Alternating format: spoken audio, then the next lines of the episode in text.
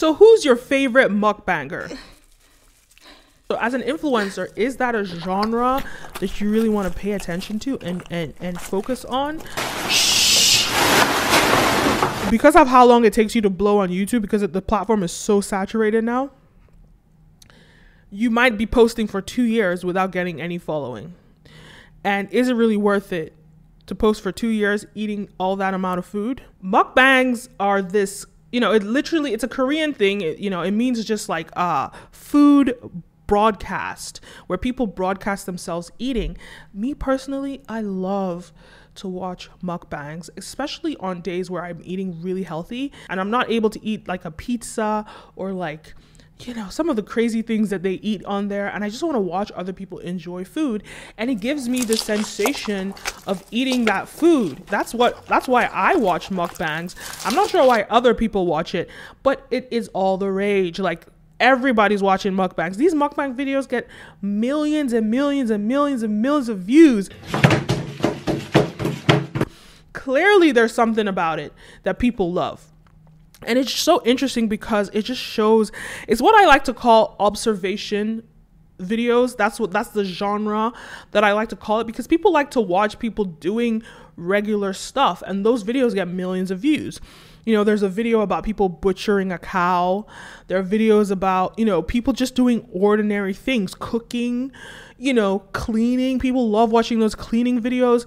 And so i just coined the term observation videos. And I think mukbangs are at the forefront of that genre. But how do these guys do this?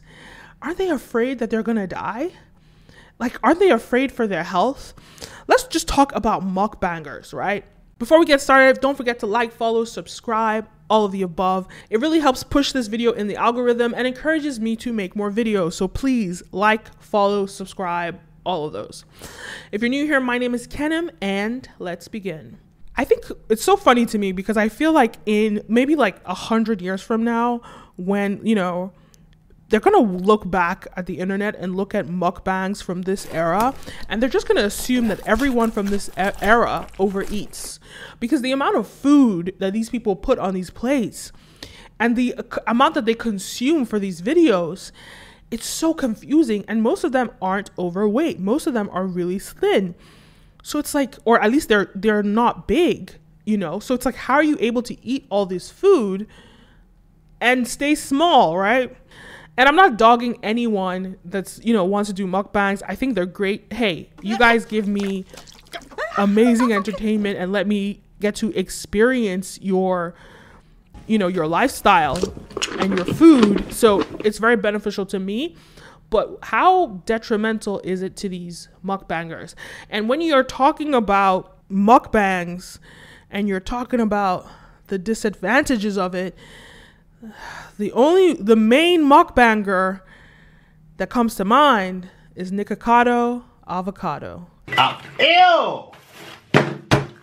Don't mind your beeswax, you fat pig. I'm skinny. So it's really unclear what's happening with him. Well, anyways, everyone says that my weight is spiraling out of control. Because it is. It's just water weight. If it was what? If it wasn't water weight, could I do this? You know, I've watched a lot of videos online where they talk about his decline in health because you know, obviously, if you don't know who Nick Nikocado is, he was once a vegan um, and he was a vegan mukbanger and he started grow becoming super popular and started consuming you know a lot of vegan food which was you know the vegans were just really angry about it. Because um, according to him the vegan community on on youtube are, were very toxic is according to him so he started consuming all these large quantities of vegan food. Then all of a sudden he changed his mind and said, "Look, I'm going to start just I'm no longer vegan. I'm going to eat whatever I want." But we've watched him, we've watched the decline of his health. We've watched the decline of his mental health. This is the Matt Stonie challenge, and the challenge for the Matt Stonie is to eat all 10,000 calories of the Zombie Nitro Zombie Takis in 10 minutes. No one asked for this. People keep asking you to do the salad challenge. No, they're not. No, they're not. Um, And we've just kind of seen, you know, the bad side of mukbanging. And it really makes me wonder because, you know, you watch it and it's very harmful to him. And he never breaks character. That's the strange thing. Because you think that he's joking, you think it's funny.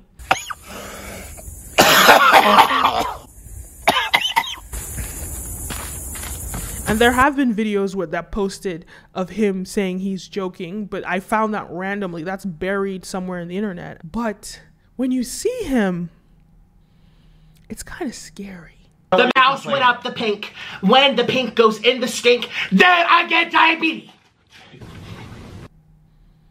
It's kind of scary just knowing, like, what is going to happen? or much more importantly like what is happening like what's i and like we just hope that like he doesn't um, i'm not going to say anything negative but we just hope that nothing bad happens to him so that's one side of mukbangers but not all mukbangers are the same and not all of them eat obscene or unhealthy amounts of food i've been quite interested in the minimalist style mukbangers. One of my favorite ones is ben deen. I think for him uh, you know, he's had his videos where he does, you know, crazy stuff like eating obscene amounts of food in one minute or, you know. Um, but these days he takes it easy. He has a one plate of, you know, just small amount of food and then he, he, he eats it. And I think those videos are quite interesting and it shows that like you don't have to eat unhealthy to be a mukbanger. There are other mukbangers who, you know, they might have this big portion of food, but they're not eating they're not eating that much of it. And it just it's an interesting genre and it's an interesting thing to think about. So as an influencer, is that a genre that you really want to pay attention to and and and focus on to grow because so many mukbangers have quit. I just don't think it's sustainable. I think it's unhealthy to to follow that path and i think it's not sustainable to to follow that path. Because think about it with youtube you have to keep creating more and more videos. You have to post every day if you really want to get attention from youtube right? And those mukbangers they could easily do what they're doing without food. They could easily just sit in front of the camera and just talk to the camera right without food and they would have the same impact like stephanie soo she makes great make great mukbangs i love her mukbangs but I can see what the mukbangs are doing to her skin. She might not gain any weight, but like her skin is just not what it was when she started. So it shows that whatever she's eating is just not good for her body.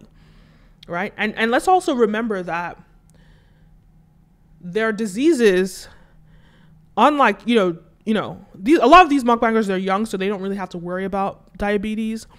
But there are diseases like non-alcoholic fatty liver disease and you're not going to see you're not going to see the results of it today. But in the next 10 20 years that's when you're going to see because of all that food you ate in your 20s it's going to screw you up down the line. And obviously there's no judgment. Everybody look live your life the way you want to live your life. But if you are an aspiring youtuber you know and that's really something that you want to do be strategic about doing mukbangs you know there are people that are intelligent about it and they they shoot maybe they'll do one mukbang a week and do other videos on their channel, other food videos on their channel. Right?